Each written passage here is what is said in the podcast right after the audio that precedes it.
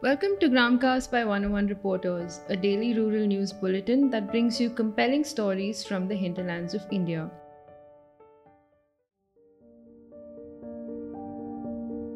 Prime Minister Narendra Modi gave a shout out to Dumartar village in Jharkhand in this week's episode of Mann Ki Baat.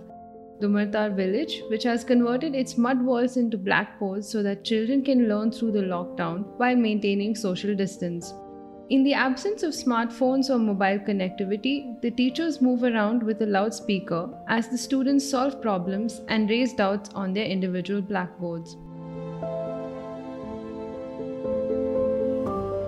The Uttar Pradesh government has launched Swamitva Yojana, which in its first phase will consolidate documentary evidence of ownership of homes in 20 villages in each of the 75 districts.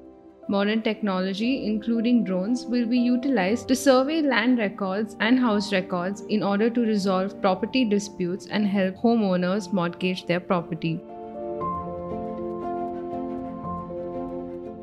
Nazira Khan, an Anganwadi worker in Hirgaon village, Madhya Pradesh, was felicitated by the National Commission for Women for her selfless and dedicated work in keeping her village coronavirus free. Nearly a thousand migrants from the village returned home during the lockdown. Khan ensured that all the migrants followed quarantine procedures and received treatment if they got sick.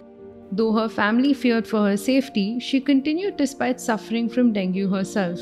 She was honored as a COVID Woman Warrior by Smriti Irani, Union Minister for Women and Child Development in New Delhi.